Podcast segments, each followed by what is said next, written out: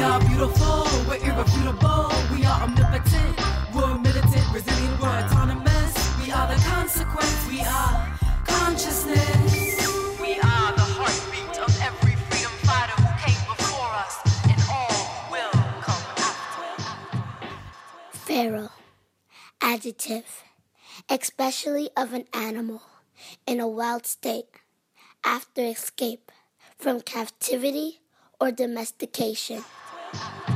Alcatraz, Arab Spring, one billion rising. Freedom schools, the Maroons, rebellion thriving. We've been rising since the dawn of creation. Sun in the blood of our veins, liberation runs from. Welcome to Feral Visions, a decolonial feminist podcast brought to you by Liberation Spring. I'm your host, Anjali Nathupathia. We begin with a content note or trigger warning. Here at Feral Visions, we go deep, and that often means courageously addressing white supremacist, imperialist, heteropatriarchal, capitalist, settler, colonial violence in order to support healing and transformation. Bypassing isn't an option. The only way is through. The time for denial is over, and today's a great day to keep it real. Amidst the show's focus on unapologetic truth telling, then, please practice excellent self and community care while listening. Where we can all attain emancipation from oppression, break the chains from Haiti to Tibet and worldwide. Don't forget the resistance in our roots and resilience in our breath, in the blood of our veins. Liberation runs. We are standing on the shoulders of the ancient ones. I'm incredibly honored to be sharing this dialogue. Our guest is a scholar and activist whose work I've admired for many years. Year after year of my PhD program, when I was facing nauseating pressure to sell out, conform, and duel my commitment to my integrity and my politics, each time I heard her speak at conferences, I felt support in maintaining my radical politics within academia. This movement elder has contributed so much to furthering intellectual spaces for visioning our collective liberation. Indeed, her brilliance, dignity, and bravery inspires me. Dr. Rabab Abdulhadi is the director and senior scholar in the Arab and Muslim ethnicities and diasporas, associate professor of ethnic studies slash race and resistance studies, and affiliated faculty in the sexuality studies graduate program at San Francisco State University. She is a co founder and editorial board member of the Islamophobia Studies Journal, for which she is co editing the forthcoming special issue on gender, sexuality, and racism. She is co author of Mobilizing Democracy Changing U.S. Policy in the Middle East, and co editor of Arab and Arab American Feminisms Gender, Violence, and Belonging, winner of the 2012 National Arab American Nonfiction Book Award. American Quarterly Forum on Palestine and American Studies in 2015, a special issue of MIT Electronic Journal of Middle East Studies. Her work has appeared in seven languages Arabic, English, Farsi, French, German, Italian, and Spanish in academic journals, including International Feminist Journal of Politics, Gender and Society, Radical History Review, Peace Review, and Journal of Women's History anthologies, including This Bridge We Call Home, New Worlds Coming, the 1960s and the Shaping of Global Consciousness, Shifting Borders, Americans in the Middle East slash North Africa, We Will Not Be Silenced, The Academic Repression of Israel's Critics, Writing Injustice, The Case for the Academic Boycott of Israel, and With Stones in Our Hands, Reflections on Racism, Muslims, and Empire social media outlets, including Mondoweiss, Al Shabaka, Jadaliyya, and newspapers and magazines, including The Guardian, Al Fajr, Women News, Palestine Focus, Voice of Palestinian Women, Christianity in Crisis, Palestine Al Thawra, Al Hadaf, and Al Hurriya. Professor Abdulhadi serves on the board of the Consortium de Recherche Inter et Transdisciplinaire en Proche et Moyen Orient, the International Advisory Board of World Congress of Middle East Studies, and as a policy advisor of Al Shabaka. She was a visiting scholar at the Institute for Women's Studies at Birzeit University in Palestine, the Afro Middle East Studies Center at Johannesburg, South Africa, the Maison Méditerranée des Sciences de l'Homme, Aix-Marseille Université, and by Museum of the Civilizations of Europe and the Mediterranean in France, the École des Hautes Études et Social Sciences in Paris, and the School of Oriental and African Studies, or SOAS, in London. She received her BA summa cum laude from Hunter College, City University of New York, and her MA, MPhil, and PhD in sociology from Yale University.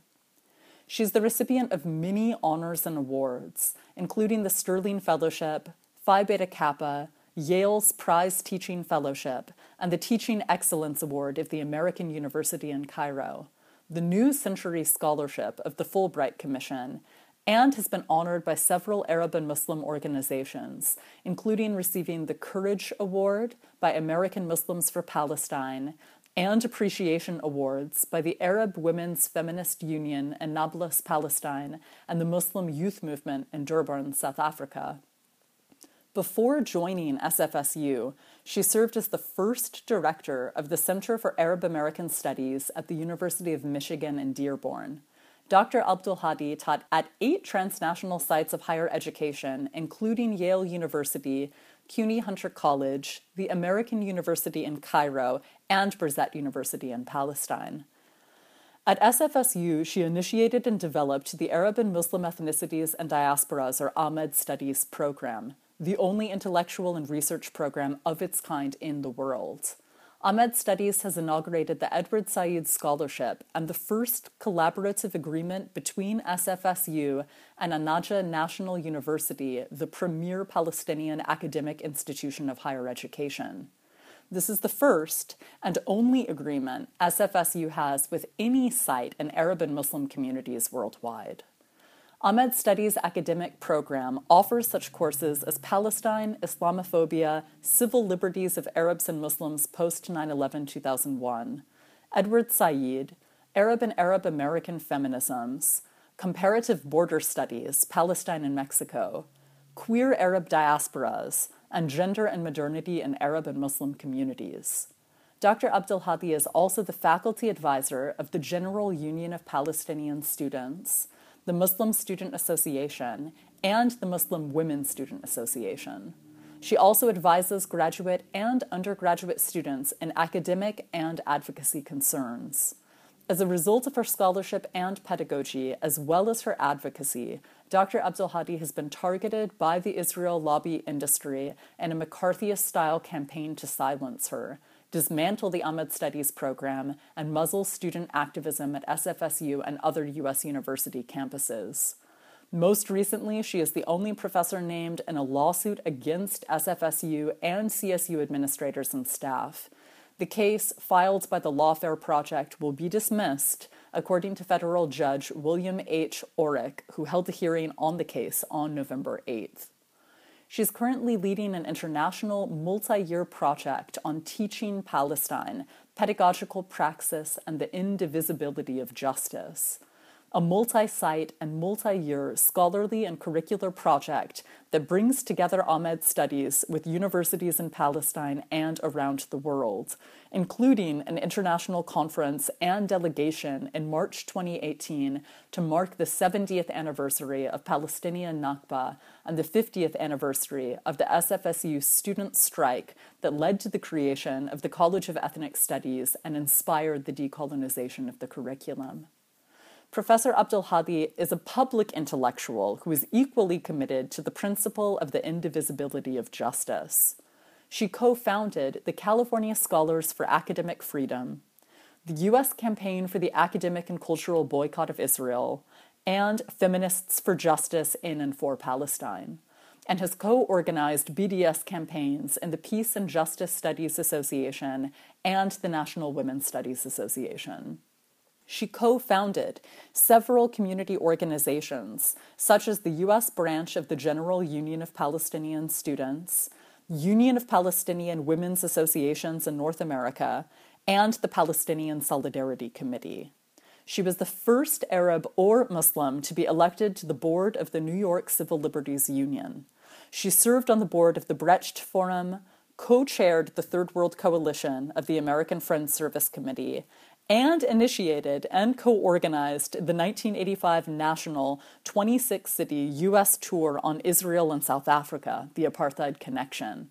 She has been actively involved in leading Palestinian support for Idle No More, Justice for Michael Brown, the Movement for Black Lives, and Standing Rock. She co organized and led the first Indigenous and Women of Color feminist delegation to Palestine and has since led other delegations, such as the 2014 Academic and Labor Delegation and the 2016 U.S. Prisoner, Labor, and Academic Delegation. In 2016 to 2017, she was a member of and U.S. coordinator for the International Palestinian Campaign to commemorate the Balfour Declaration. Thank you so much for taking your time and energy to be in dialogue with us tonight. How are you doing? Thank you for having me. I'm, I'm okay. Thank you. Thank mm-hmm. you. This is really great. It's exciting to be mm-hmm. with you. Yeah. Thank you. To begin, to get going, could you share with our listeners, please, what the health of scholarship is on Palestinian liberation in the academy in the US today. I think a lot of folks don't really know how politicized that situation has been for quite some time. So, could we start off by talking about that sure. I mean, Palestine studies in itself is a, is, a, is a very old field. You can trace it back to when Palestinians began doing the scholarship or when people began to do the scholarship about Palestinians. It's different periodization, right? And so uh, some people, let's say in within American studies, uh, for example, or and American studies also very loosely defined. So the people who probably um, do area studies, American studies, but don't consider it area studies because they think of the United States as the center of the universe. The whole Americanness um, Exceptionalism. Exceptionalism, also reifying settler colonialism, mm-hmm. uh, not questioning all of it, thinking of the quote unquote the founding fathers, what does that even mean, and so on. In the same breath, that when people talk about feminism. So there are, there were travelers, early colonist travelers to Palestine, either part of the travel in general or part of quote unquote going to the Holy Land and they would write memoirs or comments and so on, but they were travel, I would say, travel journals that were not necessarily about Palestine, but it's considered to belong in American studies. It hasn't even gotten what we call Palestine studies field. Palestine studies, when you think about Palestine studies today, and I will say this and I will put it in parentheses and then we can discuss it. Uh, Palestine studies, you'd think of the, the, let's say, the intellectual place for it would be something like the Institute for Palestine Studies, the Journal for Palestine Studies that has been going on for a very long time and it has been attacked multiple times. In 1982, when Israel invaded Lebanon, they destroyed the, the records, they stole a lot of the records, the Israeli military, and also they destroyed all the records of the Institute for Palestine Studies. And this has happened multiple times. So every single time you see an Israeli attack, there is appropriation of whatever is available and they'll take more. Some people will say Palestine studies is also part of when the British colonial powers were colonizing Palestine, some people would refer to it as mandate. I'd rather not use the mandate because the mandate, this is the term that mm-hmm. colonists refer right. to. It, and it basically normalizes colonialism by saying that they had a mandate. They didn't right. have a mandate. The Palestinians not given a mandate. It's true that the League of Nations gave them a mandate, but who was in the League of Nations yeah. anyway, right? Yeah. So it wasn't really representative of the world and so on. And even the United States, the more the United Nations, the more uh, um, decolonized countries and put it in parentheses as well, but still, decolonized countries join, mm-hmm. the, the, the, politics of it shifts, the right. General Assembly and so on. So even that in itself also needs to be taken into consideration. Now, in terms of Palestinian scholarship itself, Palestinian scholarship that has to do with uh, uh, pedagogy and scholarship and advocacy that mm-hmm. talks about that. Yes, it has been very much under attack. It has been ever since the question of Palestine emerged. So right. whenever you talk about Palestinian resistance, uh, to uh, British colonialism, to the Zionist uh, immigration and the quote unquote Judaization of land and labor and so on, you will see people who are trying to write and trying to talk about it and so on. It's also you at the same time you also see the colonial narrative, mm-hmm. the construction of a colonial discourse that the way they tell the story of any events in Palestine, it's always a story of subjugation, submission and defeat. And it is not accidental. The reason this is the story is told that way is because it has a purpose to subjugate, to tell, send a message to the colonized people that you'd better not do it because you're going to fail anyway. So why are you doing it? Why are you resisting? Why are you staying put on their lands? Whatever you're going to do, you're going to get defeated. So you might as well just pack it up and go. And to justify to the colonists what they are doing is that look this is history. Mm-hmm. Let bygones be bygones. And to let the rest of the other people of the world is that this is not a struggle that's worth supporting. Mm-hmm. So there is there are political agendas. And whenever people say there are no political agendas every academic project every intellectual project is has a political agenda. Sometimes the mm-hmm. agenda is outed Right. but sometimes the agenda is part of the status quo. Right. so it's so normalized that people don't think of it as an issue. And then they think of anybody who's challenging the status quo as controversial Right. and i say but actually the status quo is quite controversial because Yeah. it's, it's a status quo of injustice right Right. so it, there is so there has been attack in, but I think it all has to do with the way we think about the production of knowledge itself. The mm-hmm. project of production of knowledge itself for what? Mm-hmm. To whom? Who mm-hmm. is producing knowledge? Who is producing knowledge about whom?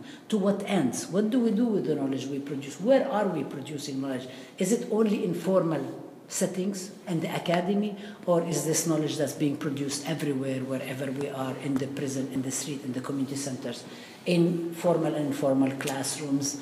Whether you have formal education or you don't have formal education, is it being transmitted orally through mm-hmm. oral culture? Mm-hmm. Because people, either people have participated in oral traditions historically, or because they don't want to be writing certain things, because they don't want to make it accessible to mm-hmm. people who are colonizing mm-hmm. them, or because they simply do not care about having to document everything because they have nothing to prove. Mm-hmm. So there is multiple ways in which this knowledge. So yes, there have been a lot of attacks in general. So yeah. Thank you for sharing that history. It's so helpful for folks that might be new to thinking politically about Yes. knowledge production. Right. Um, and on that front, naming, because we are having this conversation on Turtle Island, right, in the settler colonial US. So, this is a really specific place to be on a university campus engaging in this dialogue. Could you share a little bit about the way that that context informs how people understand, for one, Israeli settler colonialism, so being in the heart of American empire, so to speak, the connection between those imperialist projects. Yes. Well, first of all, because of the ways in which the United States was founded as a nation state, settler, colo- settler colony, built on the, on the genocide of indigenous people, the kidnapping and the, and the enslavement of African people, the Exclusion Act, the continuous waves of suppression and oppression that have happened against anybody who tries to resist the, the, the, the dominance of the nation state.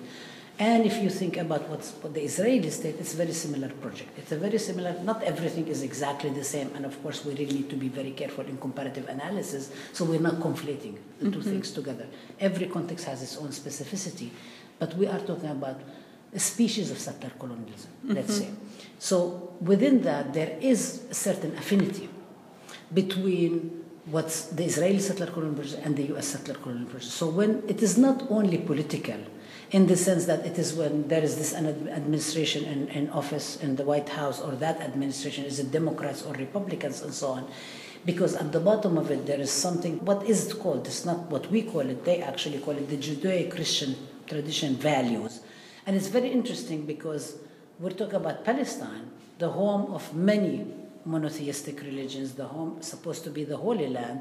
It's supposed, but that's not the reference point. Mm-hmm. The reference point is actually the settler colonial projects understanding mm-hmm. of the relationship of people to the land, to people to spirituality, the religious aspect of it, and so on. So then they concoct this whole thing, and then that becomes, let's say, the ideological basis for how people understand what's going on in Palestine. When I say people, I'm talking about the people who buy into and participate and are invested in the settler colon, U.S. settler colonial nation state. I am not talking about the people who are on the grassroots were contesting that, the indigenous communities, the communities of color, poor, com, marginalized communities. I'm not talking, that's that. But there is that, there is kind of that given. So you're always having to work against that in order to be able to produce what we call justice-centered knowledge, knowledge production. So A, you have to contest when people say, for instance, Palestine. The Palestinian Declaration is exactly like the U.S. Declaration of Independence, and we say no. No, Mm-hmm. the Israeli Declaration of Independence is like the U.S. Declaration of Independence, but Right. the Palestinian is not because Palestinians' declaration is about a liber- liberatory, Mm-hmm. emancipatory project, while this is about taking and basically and, uh, putting up a flag and saying this this land is ours when it's not. It's, it's it doesn't belong to the colonists. It belongs to the indigenous people, and the fact that they've slaughtered a lot of indigenous people still does not make it. It still makes it indigenous stolen land. Mm-hmm. That's what it is. Mm. So there is this kind of normalization of it that's being chipped away when you're talking about people who are producing radical scholarship that challenges settler colonialism, that challenges white supremacy, that challenges imperialism and racism and colonialism. But that is there. Okay, so that's that's part of it. The other part of it is the ways in which the United States historically also has uh, reproduced the Zionist story, narrative, in which A, the United States did participate in closing the door to many Jews who were escaping from the Holocaust rather than mm-hmm. opening up the US and, and European countries. And thus, people who were trying to survive had no other place to go but Palestine because Palestine has porous por- borders mm. and because British colonialism was controlling mm. Palestine and because the Zionist movement had relationship and very strong ties with the colonialist and imperialist powers. So that's ergo that's what ha- what happened. So that is part of it, but also part of it is because of the settler colonial ideological roots, if you will, or epistemological roots of the United States itself. The Zionist narrative works. Mm-hmm. Then it's very easy to reproduce and mention it and so on. So it becomes the Zionist interpretation of the history of Palestine was going on, becomes the easiest part to. So I think I think actually this is the this is the thing that we need to work against mm. because de-normalizing injustice mm-hmm. becomes big part of the project of Palestine. I mean, you mm-hmm. cannot talk about Palestine without talking about that. So this is, and it's not an accident, by the way, that academic institutions, for instance, that have begun to challenge and chip away and challenge all this dominance of white supremacy, settler colonialism, and so on. Let's say for the Indigenous and Native American Studies Association, Right. where you're talking about the American Studies Association that challenges this whole empire notion. You talk about the Asian Ameri- um, Association of Asian American Studies, uh, the National Association of Chicano Chicano Studies. I mean, you're talking about all the, the, the Peace and Justice Studies Association, National Women's Studies Association, wherever people have been challenging that and pushing forward a different kind of scholarship that's accountable to communities, that's actually talking about why is it that we're doing what we are doing, that is accountable to public, to, to the notion of a public university, that education should not be actually paid for. It should be free. It is a collective social right. It's not, it's not a private. So when, you're, when you see these spaces that are connecting the question of justice with the question of knowledge production, that's where you have uh, openings for Palestine. And it, it's not accidental. It makes actually Right. perfect sense. That's Absolutely. where, where it is. And where you have coloni- colonialist, militaristic, uh, neoliberal, capitalist ventures and so on, that's where you don't have a whole lot of space for Palestine. It may be enter in and exit, but it's very temporary. it's very tentative. It's very Right. ad hoc. Right. It's accidental and it's exceptional. Right. And it's, it's isolated and it's erratic. It's not really consistent. It's not. So it does happen here and there, but wherever you see people, including if you think about like church communities, where you think about uh, synagogues, where you mm. think about any other religious communities that are going, that are built, wherever you see them challenging injustices and mm-hmm. working on justice, you will see openings for Palestine. It makes sense. It, it makes perfect sense. That it is about Palestine is about justice, yeah. and it mm-hmm. challenges all these boundaries. Yeah. Mm-hmm. So, in some of those spaces, when you see a sort of backlash to these sort of intellectual openings to be more honest historically, particularly in terms of being able to name uh, critique of settler colonialism here or there, or the interconnections between, what are some of the tactics? Of censorship, then, or of backlash um, that you have observed and/or in your own experience with your own scholarship. Yeah, well, one of the things that have been going on is this attempt to really silence any possibilities of anybody speaking up. So the, the, the, the pro-Israel Zionist groups, which I call the pro-Israel lobby industry because it is mm-hmm. an industry. Yeah. We are not talking about a couple of grassroots Nope. cottage industry. Nope. We're talking about an, a very well organized, very well funded, funded by the likes of Sheldon Adelson, the Koch brothers, the Bradley Foundation, the Koret Foundation, Saban. I mean, people are not really nice at all. And they have a very nasty, racist agenda, okay? And their goal is to basically shield Israel from any kind of criticism. And they link up and they buy, build upon the ideas that we, we've just been talking about, the whole question of the U.S. settler colonial project and racist white supremacists and so on. So what they try to do is basically it's not even it's not even having different opinions. It's actually not allowing any debate whatsoever because the minute there is debate, people debate. Some Palestinian narrative is going to come out or a Palestinian narrative comes out. But if you silence everything, you cannot have any possibilities of reaching anyone. And then what is happening is the only story that gets reproduced is the one in the media, is the one that's coming out of the White House, that's coming out of Washington, that's coming out of hegemonic spaces in the US. So the attempt is to actually silence any possibilities at any cost. So we do know that there has been that it is not a secret. The pro-Israeli groups actually make it very public is that their intent, whether they are using the legal, the way in which the lawfare project has sued California State University, San Francisco State administrator staff, and me, and specifically, really, the, the, the attempt is to silence Palestinian scholarship, uh, pedagogy, and advocacy at San Francisco State University. What they have been doing in multiple other places, what they have been doing through uh, these uh, trying to pass laws in the Congress against BDS, or whether they are trying to shut up student activism anywhere and so on. It's all this attempt is to basically not allow any kind of debate. It is not, it is not specifically to, to say what, what stories they like. It is not allowed. Anything is not allowed because once you begin, you be debate, you debate, you discuss. And then there is this hegemonic stuff that's going on. So they have been trying uh, very actively to do so. One of the reasons that they are able to do it at a place, for instance, like San Francisco State or other public schools, is because there is defunding mm. by the states Sure. of public education. So, what should happen then is that people who are stewards of these public institutions should actually go back and demand that the states fund public education. Rather than doing that, they turn to start to raise money from private donors.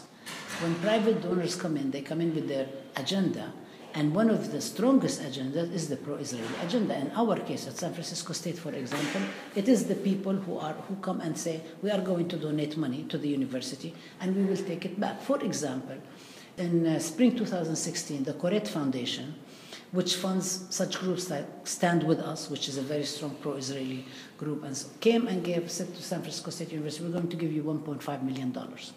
And then they said, "Oh, we want, we're going to take away the money." The point, and they did took away the 0.5.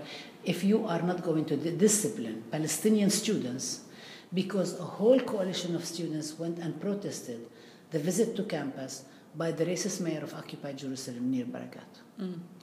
And as a result, well, the San Francisco State began to actually tighten the squeeze against Palestinian students, Uh, refuses to support the AMED Studies program, refuses to reinstate our faculty lines that are part of my contract when I came to San Francisco State. This is signed in my contract, and it's actually a promise that the university made to the community. It's not. Mm-hmm. It's not just a wish. They actually made, the, made, the, made the commitment to the community, and it's, it's a contract.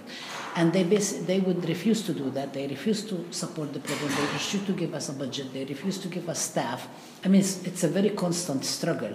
And part of it is because they are being, they are complicit with the pro-Israeli groups that would like to shut up Palestinian scholarship, activism, and advocacy on campus. And at San Francisco State, they are really troubled by the AMED Studies program because we mm-hmm. have a program now, and we are the program. It's a minor. It was has been approved unanimously by the Senate. And we have 22 courses. Our courses are general education, which means any student has to take one of the courses as part of their requirements to graduate. And our courses are very exciting. Students like to learn. I have no spaces in my classes. I even I put a waiting list, it gets filled up. Students want to add and so on. And I say to the university, you should really add more courses. You should hire more people. Students want to learn about Islamophobia. They want to learn about Palestine. They want to learn about Arabs and Muslims. you are shooting yourself in the foot by not doing that, but that's not being allowed. And what is happening is that it's the implementation of this pro Israeli lobby industry of trying to crush not only activism on campus, but the scholarship Right. that opens up spaces for students to critically think, to evaluate what's going on, to learn, to know more about a, an issue that the, the, the, the, the mainstream media and the hegemonic media does not allow for, does not mm-hmm. make it possible to do. So if there is the attempt to silence any kind of student activism, there is an attempt to silence people who are activists in the community, there is an attempt to criminalize even people's ability to boycott, or which is a tactic that movements have used for so many years, not exceptional to the Palestinians. Again, it's not, and it's not only South Africa. It's also been used in the US. It's used all the time. Mm-hmm. People do it all the time. If I see somebody abusing somebody at a grocery store, I don't go back again anymore. That's boycott. Right. I boycott them, and I ask other people to do so. People do this all the time. So what's going on is not really exceptional. It's not new. It's not even the most radical thing to do. Mm-hmm. It's just speaking your conscience. That's mm-hmm. that's very mm-hmm. basic, and that is not allowed either. And then this the problem is that with, with what's going on with AMED is that this is an institutionalized program that is very popular that the students love. So they would like to shut that down. They cannot come and say we're going to shut down an academic program, but they do everything. They target me. They put up posters that equate me, that call me a terrorist, that call me Jew hater, that basically smears me and vilifies me and bullies me. That's an incitement to violence. They raise, they have Twitter campaigns to demand that we break the agreement that we have with the Palestinian University An-Najah. I mean, they have been doing the, every single thing we've done. They've tried to undermine it. Edward Said scholarship, they tried to stop it. So it is continuous. Mm-hmm. Any anything that has happened that actually really exciting for students, it's exciting for the community, it's exciting for the faculty. They would like to stop it because it brings up and it exposes Right. what Israel is doing, and it brings more support for the whole project of Palestine as a project of justice. So mm-hmm. there, yes, this is this is what's been going on. Mm-hmm. Could you elaborate on the way that this concept of terrorism and then also anti Semitism are being weaponized amidst this broader conversation? Yeah. So the lawsuit that the lawfare has, which is which is the group that calls itself the legal arm of the pro-Israel community, and actually they say that their goal is to make the enemy pay. Their executive director Brooke Goldstein said that the, the goal is to make the enemy pay. In the same speech that she said that San Francisco State is one of the main targets.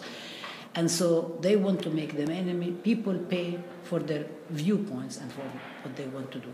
And in the lawsuit that they filed on June 19th, 2017, that names it. Basically, they accuse they accuse the university, they accuse me of uh, having being inherently anti-Semitic because there is criticism of Israel, and they try to actually also accuse me of terrorism because this can whip up the whole notion of the war on terror and the ways in which, in the dominant imaginary, the Arabs and Muslims and Palestinians are constructed as bombs waiting to go, potential bombs waiting to go, as guilty until proven innocent rather than the other way around, right?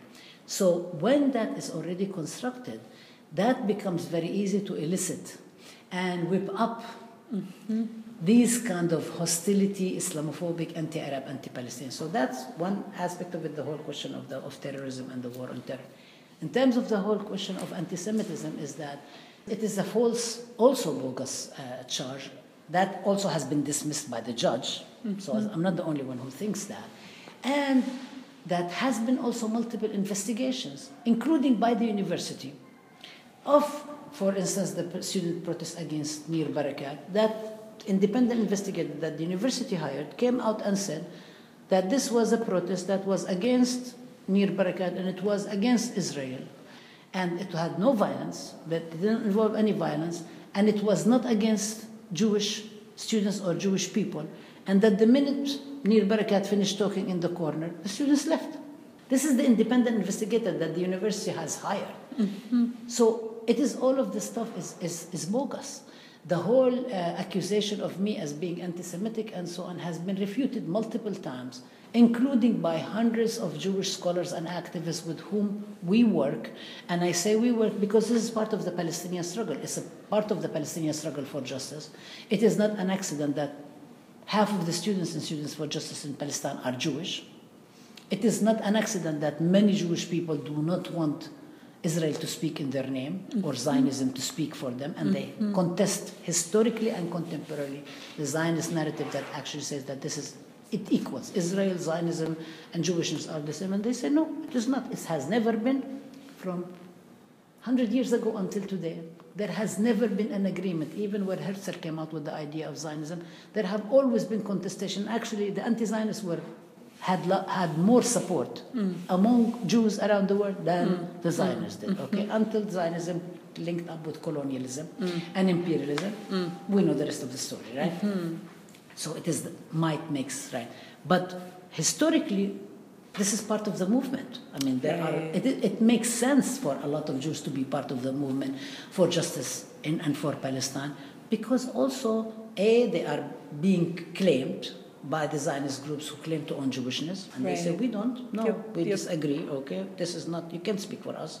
You do not dare go kill Palestinians, take their land, uh, colonize them, occupy them, put them through military occupation, and so on, and say you're speaking my name. No, you're not speaking my name. No, you're not speaking my name. So people are very clear about that. So it's part of actually speaking for justice, and in building the whole project for justice in and for Palestine. Of course, it takes many, many people who come into it. It is not just a, it's not a Palestinian project. It's not a special interest project for Palestinians. It's a project for everybody. Just like the question of justice against police brutality, against settler colonialism, against white supremacy. It's a project for everybody. White supremacy is not opposing white supremacy is not a project for black people. It's a project for everybody. Everybody is offended by racism and discrimination. Should be offended. Mm-hmm. It shouldn't be. It, and it's not the property of. We take leadership from Right. black community. We take leadership when we when people are organizing around Standing Rock from the indigenous people in Hawaii and elsewhere. But it cannot only be people who are involved in that struggle because this is a struggle beyond all of us. This is a struggle for humanity. Mm-hmm. So people are participating in it. So they try to muddy the water by saying, by equating Jewishness with Zionism and with the Zionist project. And even if you look at the lawsuit, it's very interesting from even epistemological analysis viewpoint. You will see how they will start talking about Israel. Then they'll talk about, they'll add in the Jewish students. Then they'll add, mm-hmm. they'll start talking mm-hmm. about the Jewish state. So all of a mm-hmm. sudden, it's not about Israel and Zionism anymore. It's about the Jewish state and about Jewishness. Right. And that's not what it is. And people see through it. People see through it. The supporters, the people who are supporting me in the campaign, the hundreds of thousands of people who are supporting me see through it. My lawyers see through it. The judge saw through it. The problem is that they have the resources and they have the power and they think that might makes right. And they think that they can intimidate and they can silence and they can bully and they can try to subject me to all, to all of these things. And they are trying. But they do not realize that we do have a huge movement that says no to this. That's not okay. That people come and rally and are very supportive and say, no, we are going to be supporting my struggle in that lawsuit. They're going to be supporting the student struggle and their right to organize. They are going to be supporting our right to the AMED Studies program because actually the university really needs that. Many, actually, we need hundreds of AMED Studies programs in order for us to be able to, uh, stu- to, to, to organize against Islamophobia, against anti This is how you do it. You educate, you teach, you build institutions. That's how you do it. It doesn't just happen because somebody woke up in the middle of the night and said, okay, I'm not going to be racist anymore. Mm-hmm. This is how people get challenged into all of these things. So they would really like to silence it, and this is how they use. They use anti-Semitism, a cynical misuse of anti-Semitism, which is actually quite damaging because then when real incidents of anti-Semitism happen, you want to take them very serious and you want to fight against them. And when they try to muddy the water, that actually undermines the struggle. And, and, this, and this is not, I'm not just saying that. This is Sure. groups like Jewish Right. Voice for Peace, all many intellectual Jewish intellectuals and, and writers and activists. People say that all the time. The Lawfare Project has been fighting tooth and nail through the, this mega law firm, 1,000 lawyers that are representing them pro bono, to prevent an amicus brief written by scholars of Jewish studies to mm. support me. Of course. They do not want it to be admitted to court. They fought so much Sure, into it. Of course, now we have no case because hmm. the judge threw their case out of the window. But they really they fought so hard not to allow that to happen because to allow that to happen, or they also in court they dismissed Jewish Voice for Peace. But they said, "Oh, this is that the Jews were excluded and so on." And the judge said to them, "What about the Jewish Voice for Peace?" And they said, mm-hmm. "Oh, that's a group that's anti-Israel." It is a Jewish group, right? You do not own Jewishness, mm-hmm. and so these are issues are coming up and challenging their very notion of their dom- domination and hegemony Right. over what it is. And people are saying to them, before I am saying it, many Jewish people are saying to them, no, you do not, you do not represent. Mm-hmm. But they try because they also want to take advantage of the fact that they have their man in the White House. Mm-hmm. They have the, the power today and so on that they can try to get many things passed like laws and so on. But people see through it. And, and, and people do not accept this very nasty uh, bullying and intimidation that's going on. Right. Yeah, I wonder how many folks off university campuses understand how tactical these sort of campaigns are that are being waged throughout the academy in the US and elsewhere. It's one thing to understand, say, in terms of Hollywood propaganda or in the corporate media, how so often the Zionist lobby tries to conflate any critique of Israel with anti Semitism. And right, having Israeli settler colonialism monopolize a Jewish identity, like you're saying. Uh, and I would love for more people to understand how damaging that is to knowledge production, how that forecloses our capacity to critically think, as you're saying, in so many different areas, even for folks that are interested in a sort of liberal concern about academic freedom um, at the outset to understand how much is at stake Well, it's here. a witch hunt. It's McCarthyism. Yeah, yeah, I mean, it's really right, right. It's policing thought. Yep. They are policing, they're trying to police thought, they are trying to intimidate people not to be able to do what they want to do. They, uh, when they make these accusations against me, they are also trying to take me out of commission. They're trying to keep me busy and they're trying to keep me, and it's very interesting because, for instance, the lawsuit, they filed it on June 19th when we were on summer recess, mm. when faculty and students on summer recess. Of course, the Zionist mm. groups can afford mm, because the Sure. staff and they have resources, they Yep. can do whatever they want. But we work as volunteers. All of us are volunteers, and this is for us the third or the fourth thing we're working on. Mm-hmm. It's not even our life. My, my livelihood is my teaching, my work. And then also I'm advocating, I speak up, I organize, I do support students, advise them, and so on. So they come and they file the lawsuit right after students and faculty have gone on summer recess. So I have to tell you, honestly, for me, it was a bit difficult to reach out to my colleagues because I was thinking nobody reaches out to anybody in the summer. People, that's when people go, that's when they take care of their families, that's when they go on vacation, they take care of health, write whatever they wanted to write throughout the year they haven't been able to do, especially if you are at a public institution Right. where you do not have the resources or the support or the research funds or whatever.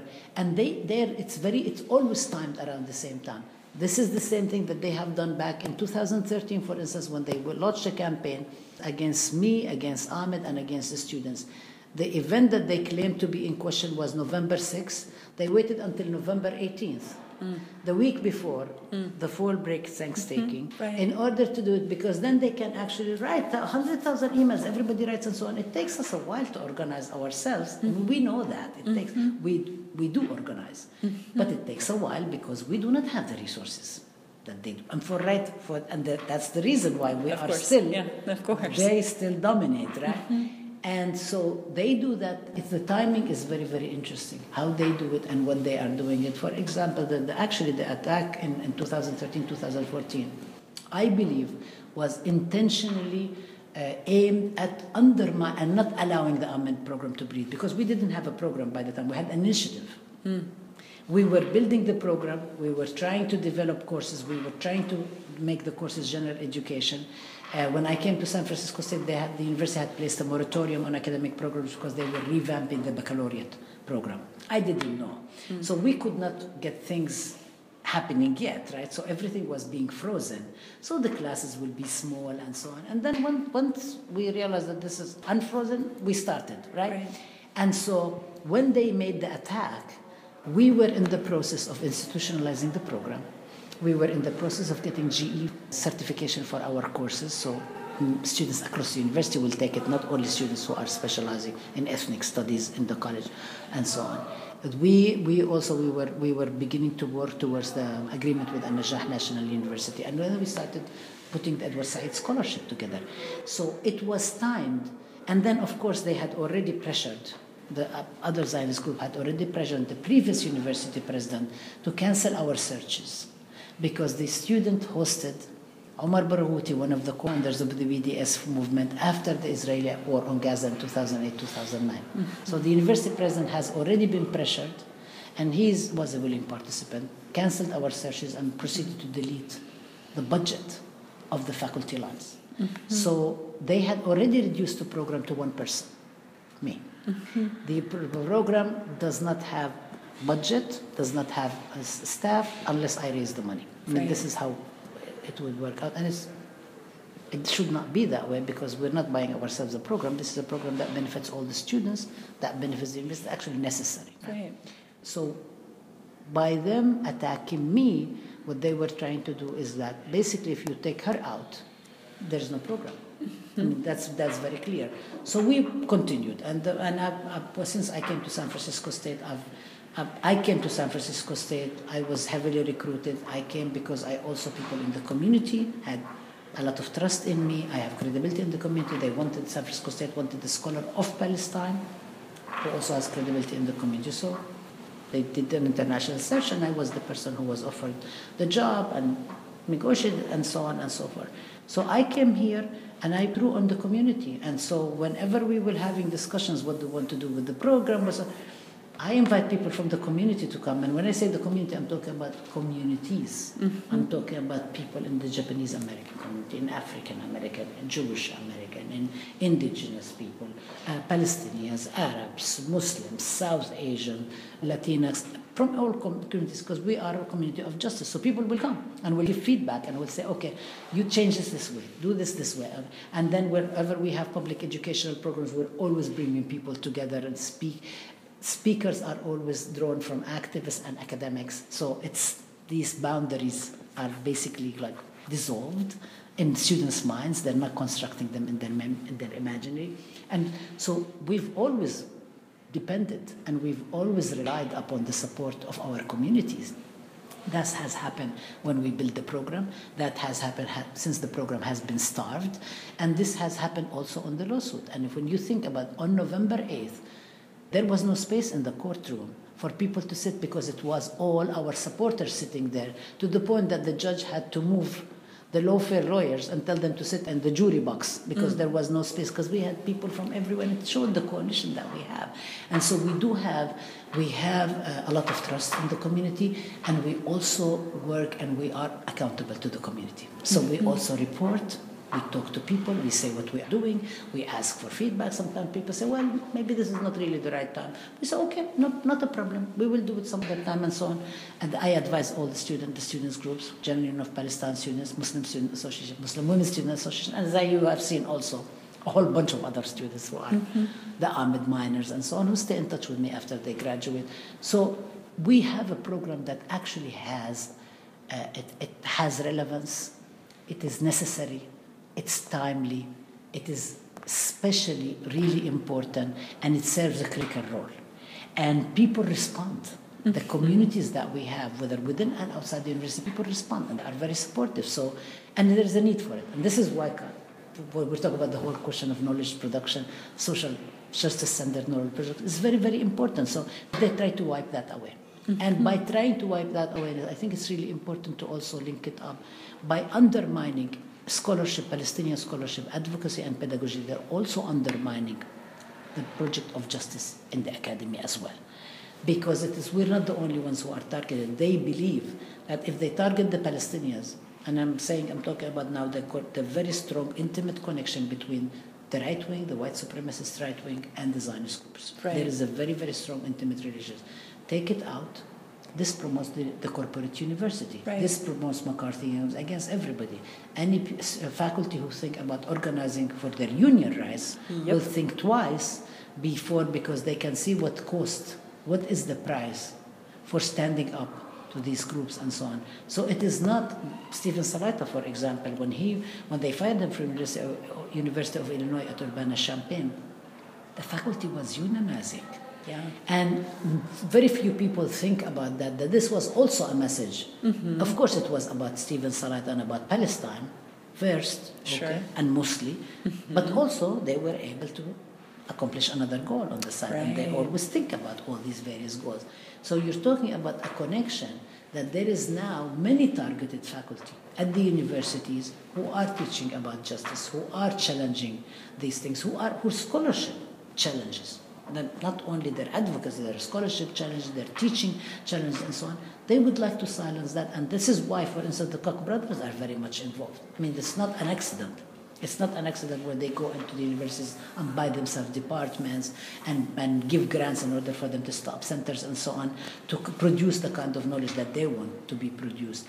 So this is a very big project. And we're talking about McCarthyism and we're talking about a witch hunt, it is it is very similar. It's basically silencing people and making it cost so much that people will be intimidated from joining. The good news is that we're here, we're standing, we're fighting. People are fighting with us, the students are fighting with us. We've won in court. Yesterday, Kansas also, that was a very important decision that has happened. It is hard, it's tough, but I mean, what choice do we have? Right, absolutely. Yeah, yeah. Yeah, it seems like a bit of a battle of attrition, and when you're dealing with lobbyists, war of attrition. It's a precisely. yeah, attrition. right. That's It's right. really a war of yeah, attrition, right. yes, yes. Uh, and when folks are so well funded, Yes. right, and then you just strategically time those cautionary tales.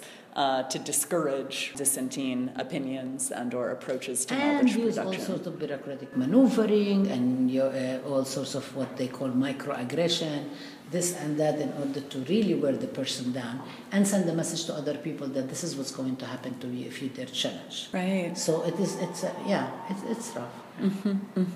Well, I know that next week you have a teach-in planned here at San Francisco State that, in part, as I have seen the event advertised, speaks to some of this history that you're sharing uh, about yeah. specifically San Francisco State's politicized history, um, and then also the department, I can imagine, or the program more specifically, and then the role of whether it's Palestinian knowledge production on the part of faculty and or students and or the broader community. Could you talk a little bit about that event, uh, please? The, the teaching is called Palestine at SFSU. The spirit of '68 continues.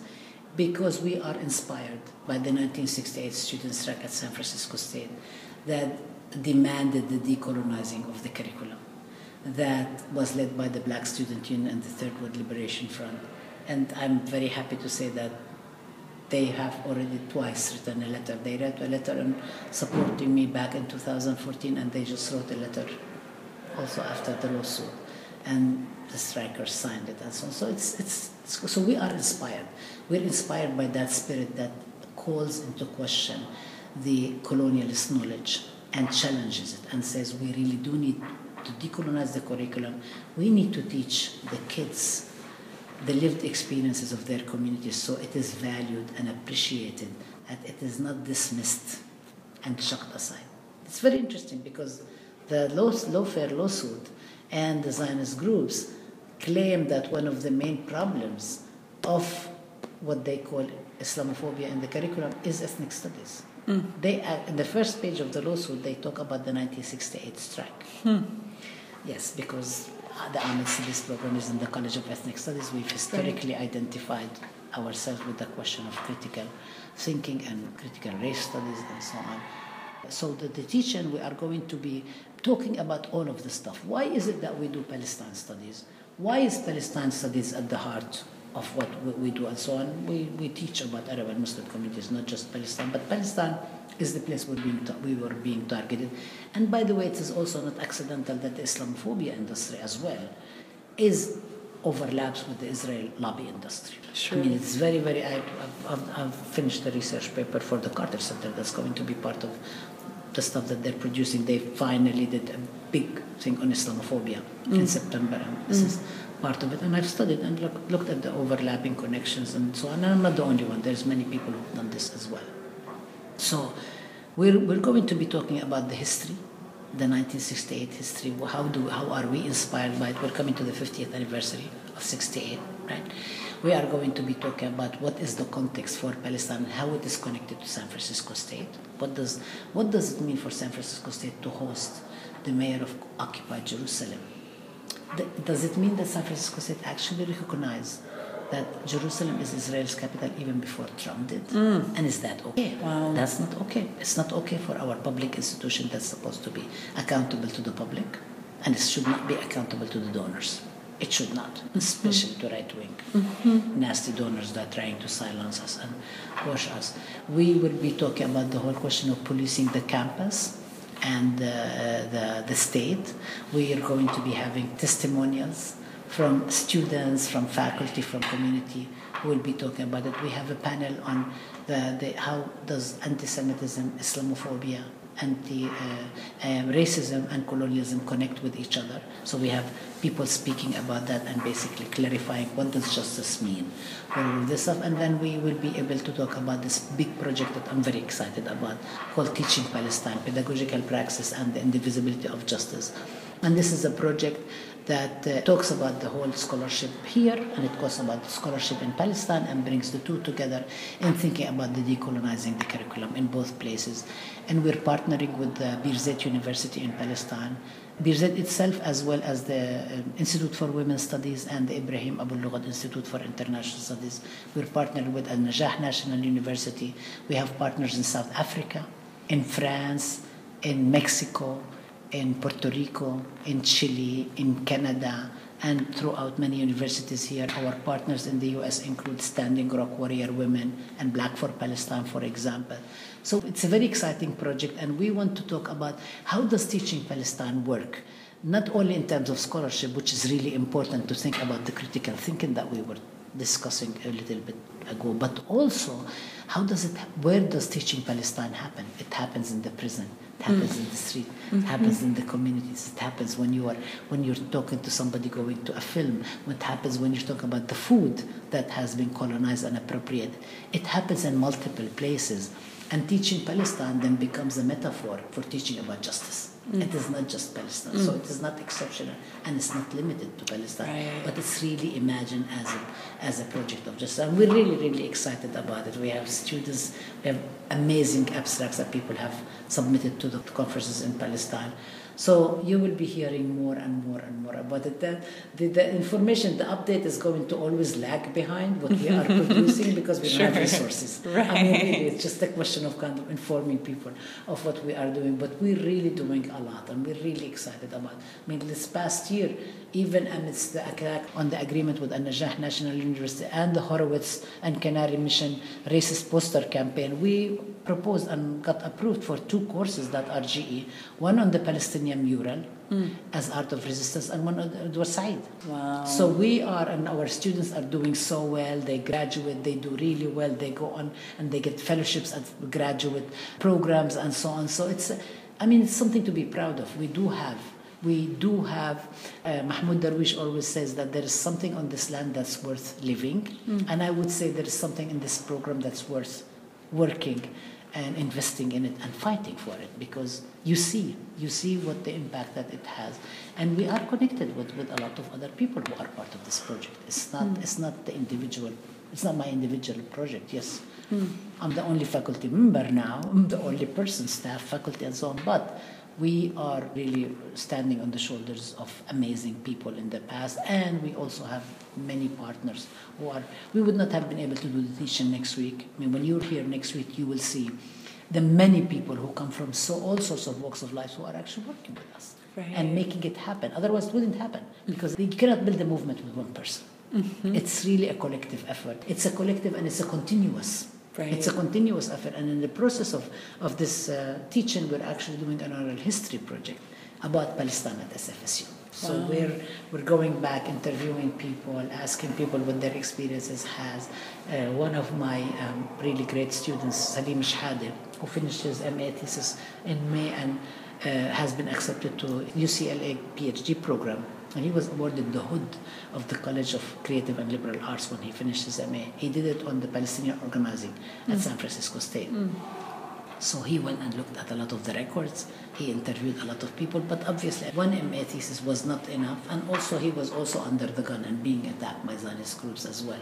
So he's continuing with that. But also many people, there's so much to study. There is so many, the story of the mural alone is a story that should take a book. Mm-hmm. The, all the stuff that's been going on, all the struggles that we've been uh, engaging in, and the, and the accomplishments that we have done all of them should be shared. So this is something that we're going to be talking about and connecting it what happens in the Bay Area. So for example, we're going to have people who are going to come to speak to us how the same groups who are targeting us in the university are the same ones that shut down the children's exhibit from Gaza at the Oakland Children Museum. Mm. It's the same group. Sure. But It's not it's not a different group. We're talking about the people who are in trying to prevent Vietnamese and Arabic from being taught in, in school in schools in San Francisco and trying to shut us down. I mean, it's not accidental. Right. It is. It is.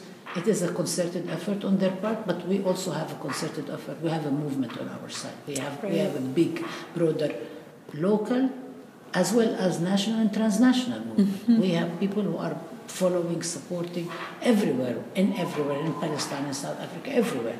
So we're, you know, it's the majority of the world supports Palestine. Sure. The U.S. actually, the U.S. people more and more people learning about Palestine in the US, and it varies depending on which community you're talking about, are joining the rest of the world. It's right. just it's just lagging behind. Mm-hmm. It is it, the US is not is, is the exception. Absolutely. It's not it's not actually the, the rule. Mm-hmm. And so this is changing. This is also changing. And I think it's also why the Zionists are becoming so vicious sure. and so nasty. Mm. They are they're unwilling to accept the fact that this is where things are at that there more and more people are realizing that justice for Palestine is a question of justice for all, and they should be supported. And they are they are unwilling to accept. This is this is the arrogance of power. Mm-hmm. Power doesn't relinquish mm-hmm. and doesn't accept it, and and it wants to punish anybody who challenges it. And this is what they are trying to do. So, you know, it seems as if a lot of folks in the U.S. can typically approach learning about Palestine through so some sort of common tropes, whether it's quote the Israel-Palestine conflict, end mm-hmm. quote, or right a sort of IR international relations approach, or this kind of area studies approach, yes. like it's just a question of whether it is Middle Eastern studies yes. and or Near Eastern studies. But so far as teaching Palestine goes, we're very uh, critical of those. Uh, tropes. Right. Um, could you break down some of that a little bit and then also potentially share with our listeners the role that indigeneity could play as an alternative sort yes. of conceptual framing. Precisely. Thank you. Um, and as an alternative to yes. some of those kind of dominant or hegemonic forms of storytelling. Well let me talk about first the whole question of when you talk about middle east studies. Thank middle you. east studies uh, we don't use the terminology at all a, intellectually speaking, AMED Studies does not do American area studies or Middle East area studies. We do not do that. We realize that the concept itself, Middle East is a colonial concept. Right. It's middle of the East to whom? That's right. Not to the people who are living in the region. And it's not near East either. Yeah. Because that's also a relative term to the people who are outside of the region. Right. So both of them are colonial. So we don't use them. We stay away from them. Uh, we also uh, do not do that kind of study that, uh, that locks, let's say, Palestinians or Arabs or Muslims in a particular geography, right. because that simply doesn't work. Right. I mean, that, that if you want to accept that, you have to accept colonial boundaries. Yeah. And who created all these boundaries anyway? It's right. the colonial force. So why do we have to accept that as a given mm-hmm. when it is all it was constructed? It is constructed. It can be deconstructed. Thank you. Anything, right? So that, that is one of the main issues that we're talking about. We don't situate ourselves there. We talk about Arab and Muslim ethnicities and diasporas because we want to account for Arabs and non-Arabs in Arab majority communities. So we discuss the question of the Kurds, the question of Amazigh, the question of Armenians, the question of many ethnicities in there. And we study non-Muslim and Muslim majority. So we're not only talking about Muslims, we're talking about Muslims, Christians, Jews, Zoroastrians, Hindus, Sikh, um, Buddhists, Uh, non-believers, any Zoroastrians, any kind of religiosity people have, and so on, to think about that. So we're studying communities. We do not study scripture per se. And when San Francisco State hired me, they said Islamic studies. I said, no, I don't do Islamic studies.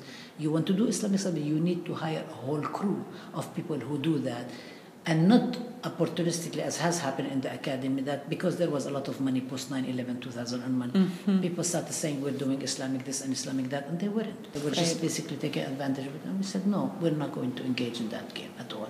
So we study communities and we study people at home and their diasporas however they define where home is and where diaspora is and that shifts all the time as well. And the indigeneity is very very important. And we define Palestinians as indigenous people, indigenous to Palestine. We, I always say, whenever I speak, I always begin by saying, I recognize the indigenous people on whose stolen lands we convene. And it seems that this has been irking the Zionists recently because they have written a couple of articles about that. They are so bothered that I hmm. begin by saying, they, they mentioned it in, in two articles, and then I, I received this nasty email from a Zionist person who says to me, How dare you, and so on and so forth. wow. Yeah, I mean, this is why. Why would you say that? Because this is this is we are on, on indigenous stolen land. We are on indigenous people's stolen land. We have to acknowledge that, and I always say we have to acknowledge that in general. We also have to acknowledge because I also, when people go to Palestine, I want them to acknowledge that as well. Right. And so it is it's really very important to, to understand what's the relationship of people with the land and what's the relationship of the people who came after. The difference between the US and Israel, if you think about, for instance, like the African American experience, and let's say the Sephardic Mizrahi Jews in Israel, is that African Americans did not come to this country of their own free will or being coerced like Iraqi Jews and Yemeni Jews by the Mossad and so on, but they nonetheless immigrated. Here, people were kidnapped and enslaved. It's a very different situation. But here, there is a very similar approach to depriving indigenous people of their land, of their cultures, of their spiritualities, of their of their life, of everything, of their well-being, and appropriating their li- their food, their cultures, erasing the names, changing the names. I mean, every single time we went on a delegation to Palestine, and the indigenous people on the delegation were saw the, signs, the telltales, because it was all there. It was all there. What was there? Either the villages, the Palestinian villages, the 532 villages that were all erased completely, or the villages that were not erased but they were turned into artist colonies for hmm. Israeli quote unquote secular artists like Ein Hod, the village of Ein Hod, which is I don't know which is more violent. Hmm. But It's it's really violent. It's horrible. And we're going to be actually, by the way, doing a, an event also this year, showing the film 500 Dunams on the Moon and hmm. having a discussion about indigeneity, Palestine, and so on. We, you know, that's also linked up with our colleagues who are doing similar project. And uh, so that's the, the erasure of the names and changing the names, the narrative, the way it is told about Palestinians being the savages and the backward people and the indigenous people, the same, that the whole colonial mission is a civilizing mission and that we are not engaging in civility. I mean, it's, it's all the tropes, all of them, the way in which gender and sexuality is constructed and all, and a lot of the stuff we have today is, in, is we're inheriting from colonialism. A lot of the rigidity and the fixity of gender and sexuality regimes, for instance, comes with colonialism, comes with, with at least with Palestine, for instance, comes with, with, with Victorian morality from the British. And it happened in India as well. I mean, this is kind of like if you look at what happened in Egypt, India, and the, the way that they were passing laws and all of this stuff is all colonial legacies. And then it tries to impose the new colonial uh, regimes onto the indigenous practices and, and lived experiences that this was not what it is. But then the, this, this becomes a sensibility. This becomes the unmarked category against which we will all have to be compared and so on. So I think it's really, really important for us to be able to learn, engage, be humbled by the people whose lands these are. And this is one of the ways in which we, as I mentioned, the whole question of thinking about uh, uh, July 4th is not Palestinians' November 15th. July 4th is May 15th, the day of Nakba, when Israel was founded. Uh, we do not talk about thanksgiving because who's giving thanks to whom and where is the thanking and the whole myth about it and so on. We don't call the US as a nation of immigrants because Right. saying it's a nation of immigrants erases the Right. indigenous presence on these lands and so on. We do not participate in the domestication of ethnicities and communities into Americanness and so on. We do not support all of these projects. We are very clear about mm-hmm. what does this mean. And I think this is where the connections with indigeneity, the connections with the opposition of white supremacy, the opposition to the statues when there were when there was a whole discussion after Charlottesville of all the you know Confederate statues and so on. It seemed it's kind of like, oh my God, this is Palestine all over again. There is so many things that are so similar. And again, I don't want to conflate the experiences because it's not exactly the same, but there are a lot mm-hmm. of similarities. And the ways in which these colonial and oppressive regimes borrow from each other, share knowledge with each other, exchange policing and torture practices and all of this.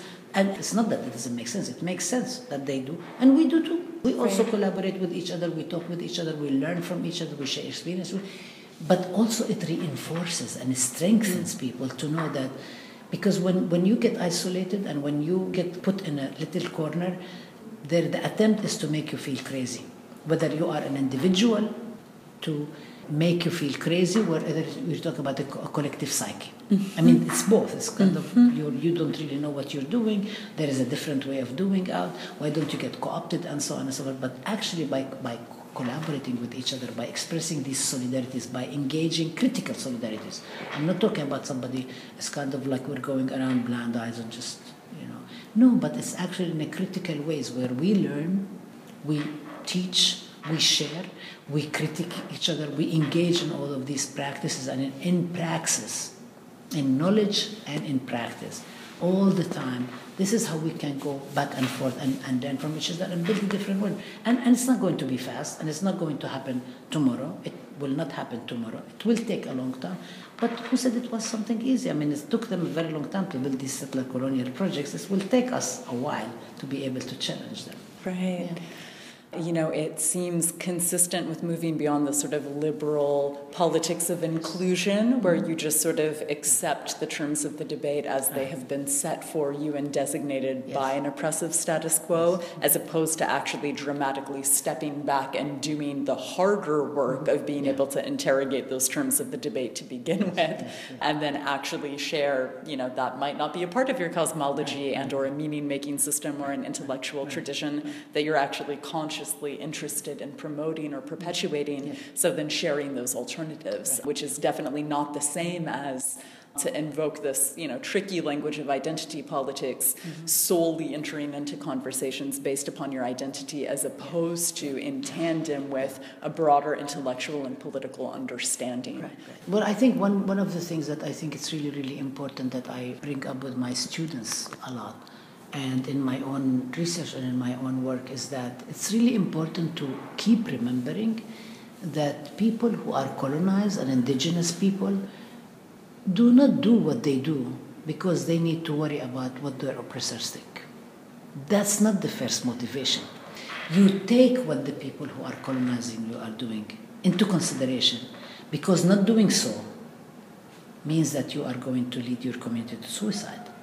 But that's not the first motivation. You do not do what you do in order to satisfy this or that and see that we are participating in this multi neoliberal multiculturalism, multiculti that everybody eats everybody's food and everybody's going around with everybody's clothing and so on, which is a lot of appropriation anyway, and it's actually quite nauseating.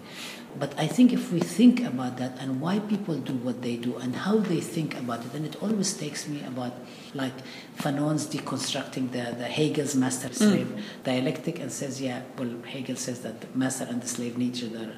And Fanon said, no. Nope. the, Speak the for yourself. the master needs the slave, but the slave doesn't need the master. The slave needs to break the chains. Right. And I think it's really, really important to think about that. And it's also not to accept the things that are given to us which are not part of our sensibilities and don't make sense. Thank Do you. Not, not only don't make sense, they're not actually reasonable. Right. They're not. They're illogical. Mm-hmm. Okay. They're illogical, but also they are intended to pacify, co-opt, and continue subduing the community. Yep. So if you do not challenge these things, what are you doing but delivering? the people you're teaching, the young ones, and so on, to become more docile citizens in the future. Mm-hmm. So you are, in effect, and not inadvertently, because I think we really need to be conscious about what we are doing, contributing yep. to the production of, of oppression. Right. So you, we need to decide what is it that we're in it for. Thank you. What is it that we're trying to do? And it's hard. It's not easy. It's much harder to question everything and so on. And sometimes we don't have the language for it Mm-hmm. because the language we're using, the terminology we're using, the lexicon is all the colonial. Mm-hmm. And we're speaking in English too. Yep. And it's very interesting, actually, it's different sensibility. I know that when we even talk about in Arabic about certain things, and what do people say about certain, I mean, there's all of this stuff is very much uh, connected. But let's say, stay with now, we're speaking in English as a medium that we're communicating through and so on. There are a lot of concepts that we don't really need to accept. And I think accepting them actually hinders the possibilities of liberation Absolutely. rather than advance it. Thank it does you. not advance it. It doesn't Right, advance it at all. right. People think it may advance it, but it doesn't advance it. Sometimes when people say, live and let live, okay, you, there is one way of thinking about it that you do not pick all the battles at the same time, which is fine. It's a, it's a question of survival. But it's different to say that it's a question of survival than to justify and make the oppression functional. Right. It's very, very different. Both of them are very different from each other. I understand what survival means. I understand that you don't go and you kind of like um, James Scott uh, book Hidden Transcripts. He talks about how when there is when when there is like extreme oppression, let's say you think about there is a storm and you bend, you let the storm pass, but you know that there is a storm. You are not saying that your natural position is bending. Yep. You're standing. Mm-hmm. When the storm comes, okay, yes, you don't mouth off. You don't come up and you say to everybody who's oppressing you, a policeman is going to be shooting you, say to them in your face or whatever. Of course, you put your hands up first thing you do because it's a question of survival. But your natural position is not having your hands up. Mm-hmm. That is not some, that's not okay. Right. That's not, that's not the way the order of things is supposed to be. That is the oppressive order of things that needs to be challenged. So you need to be conscious about it. What is going on? And at the same time, there is a way in which there is the survival of the community and the protection of community and so on. So I'm not talking about being completely eco, uh, just not taking into consideration all of these things because that means that you're living in la la land. But there is a difference between that and actually justifying the oppression in order for us to say this is what it is, but that's not what it is. Right. We need to name it what it is. Then we can figure out, okay, so what do we do about it? Thank you. And That- what do we about it tomorrow? What do we do about it today? What do we about it in 10 days from now? In a year from now? What do we do about it if we have the resources? What do we do about it? Well, we don't have the resources. You know? So there are multiple, there are survival strategies and survival strategies for communities especially. And, and I think it's really also important because you've been saying it a lot and I think it's really, really important. I just want to like highlight it. The whole question of the liberal and the new liberal thought always assumes that people have choices. Mm. We have choices, but we have choices like Marx said. He said men, and I would say women, make their histories, but they do not make it as they choose. Because we also have limited options. Right. We never have, when people come to say, you choose. And at one point, I used to have an administrator come and say to me, well, you really need to select. You need to choose. You need to pick and choose. Are you going to be focusing on teaching? Are you going to be focusing on your scholarship? Are you going to be on advocacy? And I said, but I don't have, I can't choose. I mean, why should I sacrifice my scholarship because I'm being deprived of the resources to build the program? Why should I be able to shortchange my students because I'm not getting other faculty members and so on? And when you're saying to me, I have to choose, you're actually assuming I have a limited, limited and, and uh, infinite options to choose. Right. But actually, the more there is oppression, the less options that you have. The more access to power you have, the more options you have. So, yes, I do have options as somebody who has a PhD program and a professor and so on, but also I don't have as many options as somebody who's not being targeted every single day by Zionist forces who are intent to wear me out and to basically get me out of my job and close down my program and silence my students. I mean, these are not options. So when we talk about options, things are imposed upon us. I did not choose, I don't choose to be attacked, and I did not choose when the attack is going to happen. It's imposed upon me. It's imposed upon me. What do I do about it then? This is, this is the question that we do not have these options, and there is this myth especially in the United States, the people have options. Oh, you get to choose. It's my choice. No, there is nothing of this. There is a program. It's set up. You get to choose between different options that are available. But the less power you have, the less options you have. and the more consequences of mm. whatever decisions you make. Mm. You mm. make decisions, of course, you decide, but every decision will cost you more the less power you have. Right. And I think it's really important to understand because there is this, everybody thinks a choice what choice? What choice are you talking about? So I think it's really important to also highlight that and underline it. Thank you for that. Cognitive dissonance runs so deep in people and is such an impediment to our collective liberation. Jiminy. That's right, exactly. Just wanting to believe yeah, so yeah. intensely that in this fraught, very limited terrain, Yeah. that you have more agency than you Right. I do based upon this, right? Good luck Yeah. to you. Um, Yeah. neoliberal Yeah. choice discourse, right? Pepsi versus Coke, or Yes, Republicans yes. versus Democrats as choice and as freedom, which, right, exactly. Has to be contested. Exactly. Right. Yeah, yeah, yeah. As one final question for you, I would love to hear a little bit more about. You spoke to regimes of gender and sexuality as they play into everything that we're talking about. Um, the role that feminisms, to invoke one language, Yeah. play in the work that you do. Well, uh, I would say it plays in very contradictory ways. Because, in one hand, colonial feminism and liberal feminism has played a very negative role. It played a role to maybe give options, more options, to white, middle class, hetero, Anglo American women, but it also disinherited and deprived a lot of other women of it. And colonial feminism has definitely sought to deliver recipes of rescue and saving to indigenous women, women of color, uh, women in colonized contexts, and, and people actually, not just women. It also fixed genders. This is it. It's either this or that, and it's not like I know in Palestinian society, and historically, it was much more fluid than it is after the contact with colonialism and colonial discourses and so on. And there are studies about that. Okay? And I've, I've done some research and I've done some writing about gender and sexuality and so on. I want to talk about the ways in which we can talk about critical, radical feminisms of justice. And this actually, these terms of battles have come up more recently, and it's very interesting because it's also on the right wing side are also the same people who are suing me. So uh, Brooke Goldstein and Amanda Berman, who are the co-founders of the Lawfare Project. Amanda Berman is a co-founder of Zioness, which is this group. Yes, it's very very interesting. It's this group that stole the image of the black woman from South Africa Oh, and posted it as Zioness on their website. It's the same group that challenged the whole question of the broad context and really the creative sense of justice that, let's say, the International Women's Strike of March 8th came out with. The attack against the March 8th uh, International Women's Strike was focused on several things. One is that why Rasmea Odeh, the Palestinian leader from Chicago who was deported, why was she one of the organizers? Number one. Two, why is the International Women's Strike called for the decolonization of Palestine? Three, why are they talking about dismantling borders from Palestine to Mexico?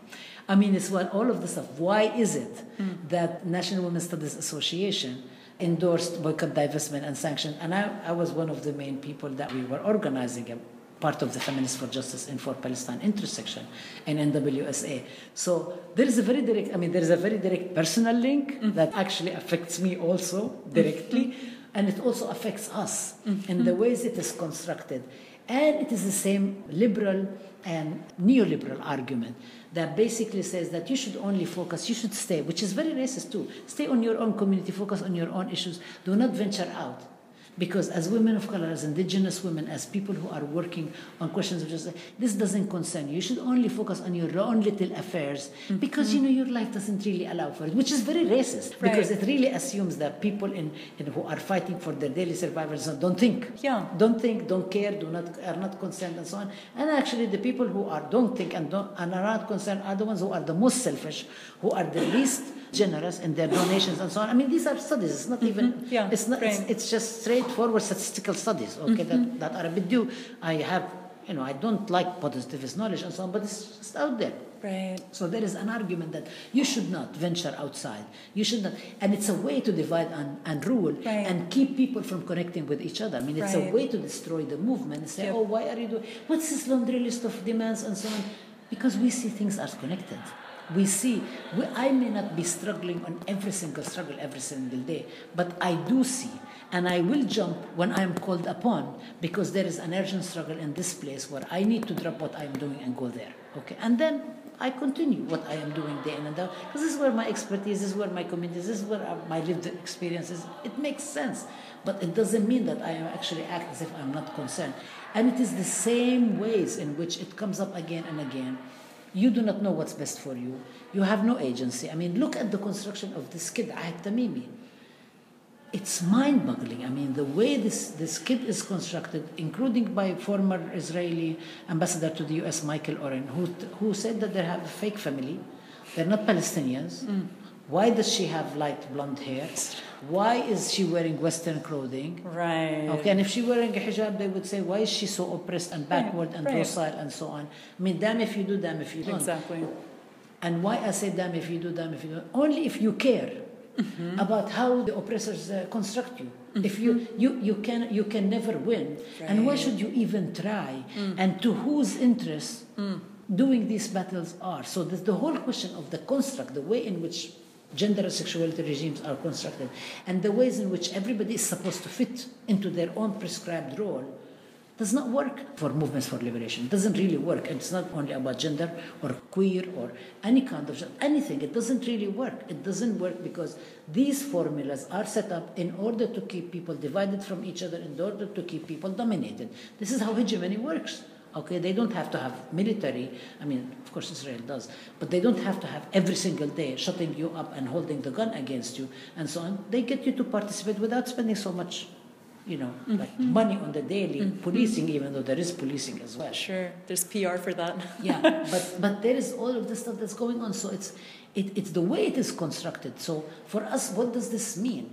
Does it really, when there is this claim that okay, all all liberation movements are oppressive and women should not have anything to do with, and why are they part? As if as if women or queer people participate because they are opportunistic in order to only get out of it, not because they are themselves also feel that they are part of their communities that have been oppressed as well. It's, it's the whole logic of it is quite problematic, and then some of our members of our communities go around reproducing this stuff and repeating it day and day, you know, because our society is so misogynist. And I always say, hmm, compared to whom? Right. Okay, so is it exceptionally more misogynist or there is a reason to construct it as exceptionally more right. misogynist right. and exceptionally more homophobic mm-hmm. in order to, to be able to de-link us from mm-hmm. other people who are struggling for justice and in order to keep us at a place where nobody will actually touch us and work, make us nuclear material, right? Right. right. And if we go beyond that, and not even go beyond it, actually question it altogether and say there is something wrong with that, what does it mean? And I don't know what does liberation in general mean for everybody. I do know for the people I work with and the people I research for Palestine and for the communities I research. I know, I know when at a particular moment something means something, and I know when something is awfully unjust. I know when Ahed Tamimi, the kid gets constructed, her parents get constructed as having parenthood deficiency, right? They don't take care of their children, they're cowards, mm. they put their children in their front, they are irresponsible parents because mm-hmm. they don't worry about their children and so on. Or that the kid herself is constructed as she is irresponsible, she just wants to do whatever it was. And I would say, okay, so where did the soldiers come from? Mm. Did she go to their military base or they were at the door of her house? Mm-hmm. They injured her cousin. They killed her aunt. They imprisoned her father multiple times. They pulled out the trees that their families lived on. Did she go seek them out? They came and occupied her land. And what is she supposed to do? Stand up and say, please beat me up some more. Go mm. ahead. Mm. So it's the way it is all constructed is also in itself quite problematic. And the reproduction of it is quite problematic. And when people can say, no, no, she's a nice kid and she didn't she didn't slap us up, why? Why didn't it's okay for her to stand up for her rights? It's okay for her to actually see an injustice and say, This is an injustice. I am proud, I have dignity. Mm-hmm. I am not going to accept being humiliated and stand by and say nothing and do nothing when I see an injustice being committed. And why is that so difficult to understand? Mm-hmm. And so I think when we look at all these various ways in which, for ex- I'll give you another example. Muhammad Abu Khdeir, the kid who was made to drink kerosene and set on fire. The first news that came out from the Israeli police was that, that he was gay and he was killed by his family to cleanse his family's honor. And if his family did not have cameras outside their house Right. to show that he was kidnapped by Zionists and killed, that story would probably continued. Sure. And so it's reneging responsibility, blaming the victim, constructing the Palestinian society as exceptionally homophobic uh, and sexist, Mm-hmm. right? Mm-hmm. And dissolving, absolving themselves of any kind of responsibility.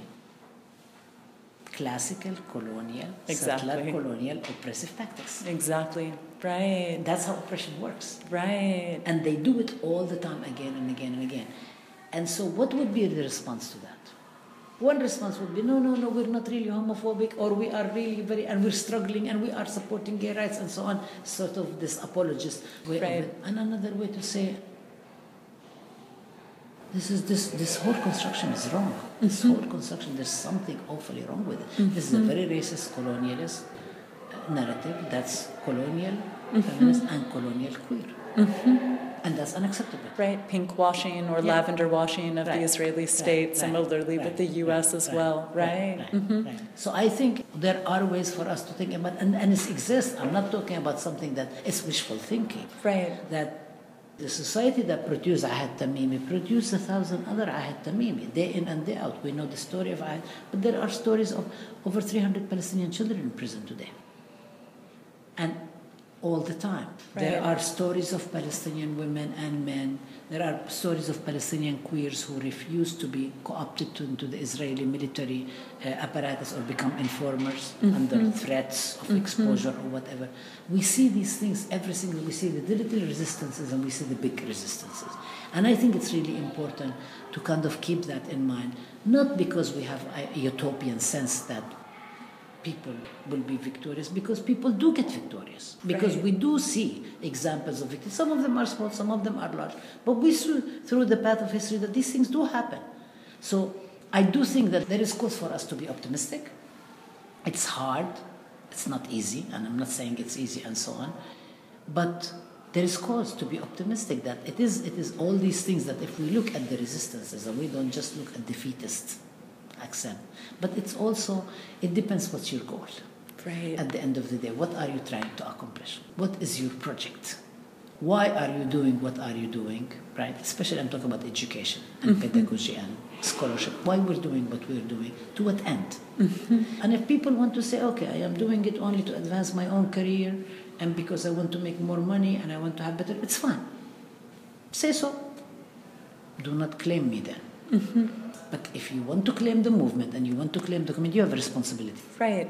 so then, if you're doing that, you cannot be going around justifying oppression and making it functional and normalizing it and reproducing the status quo. Challenge the status quo. Mm-hmm. There is there isn't an option for that, and there are enough people who are resisting day in and day out every single day. That's why all these struggles are alive. I mean, they wouldn't be alive if people were not struggling. Mm-hmm.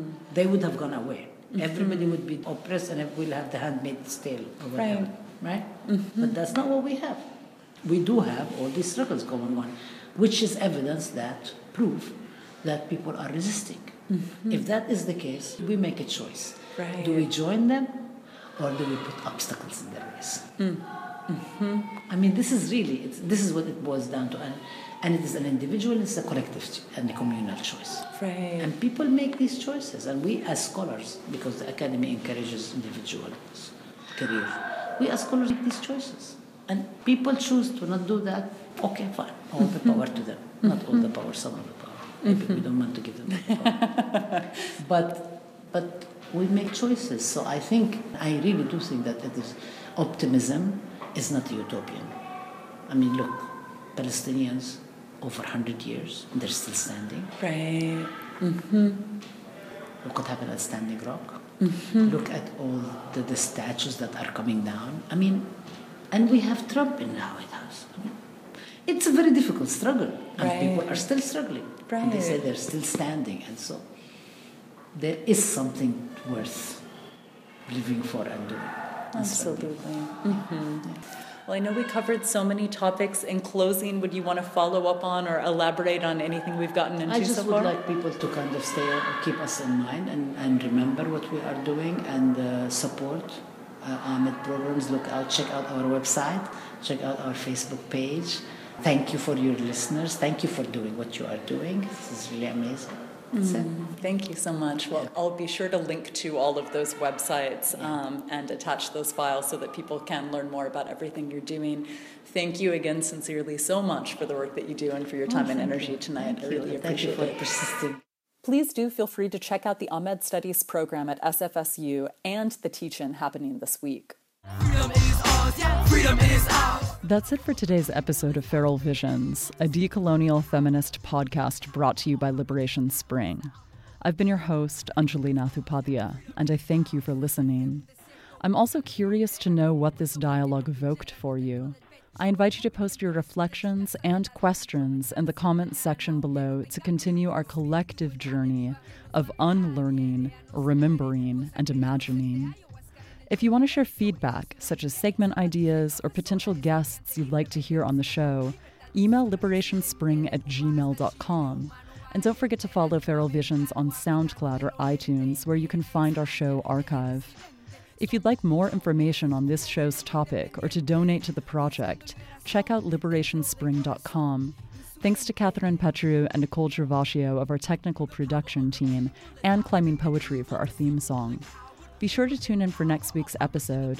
And in the meantime, let's make our ancestors proud. The power of the people is louder than the evil, deceitful and coward. People in power, all power to the people. It's the hour of the peaceful. Freedom is ours, yeah. Freedom is ours.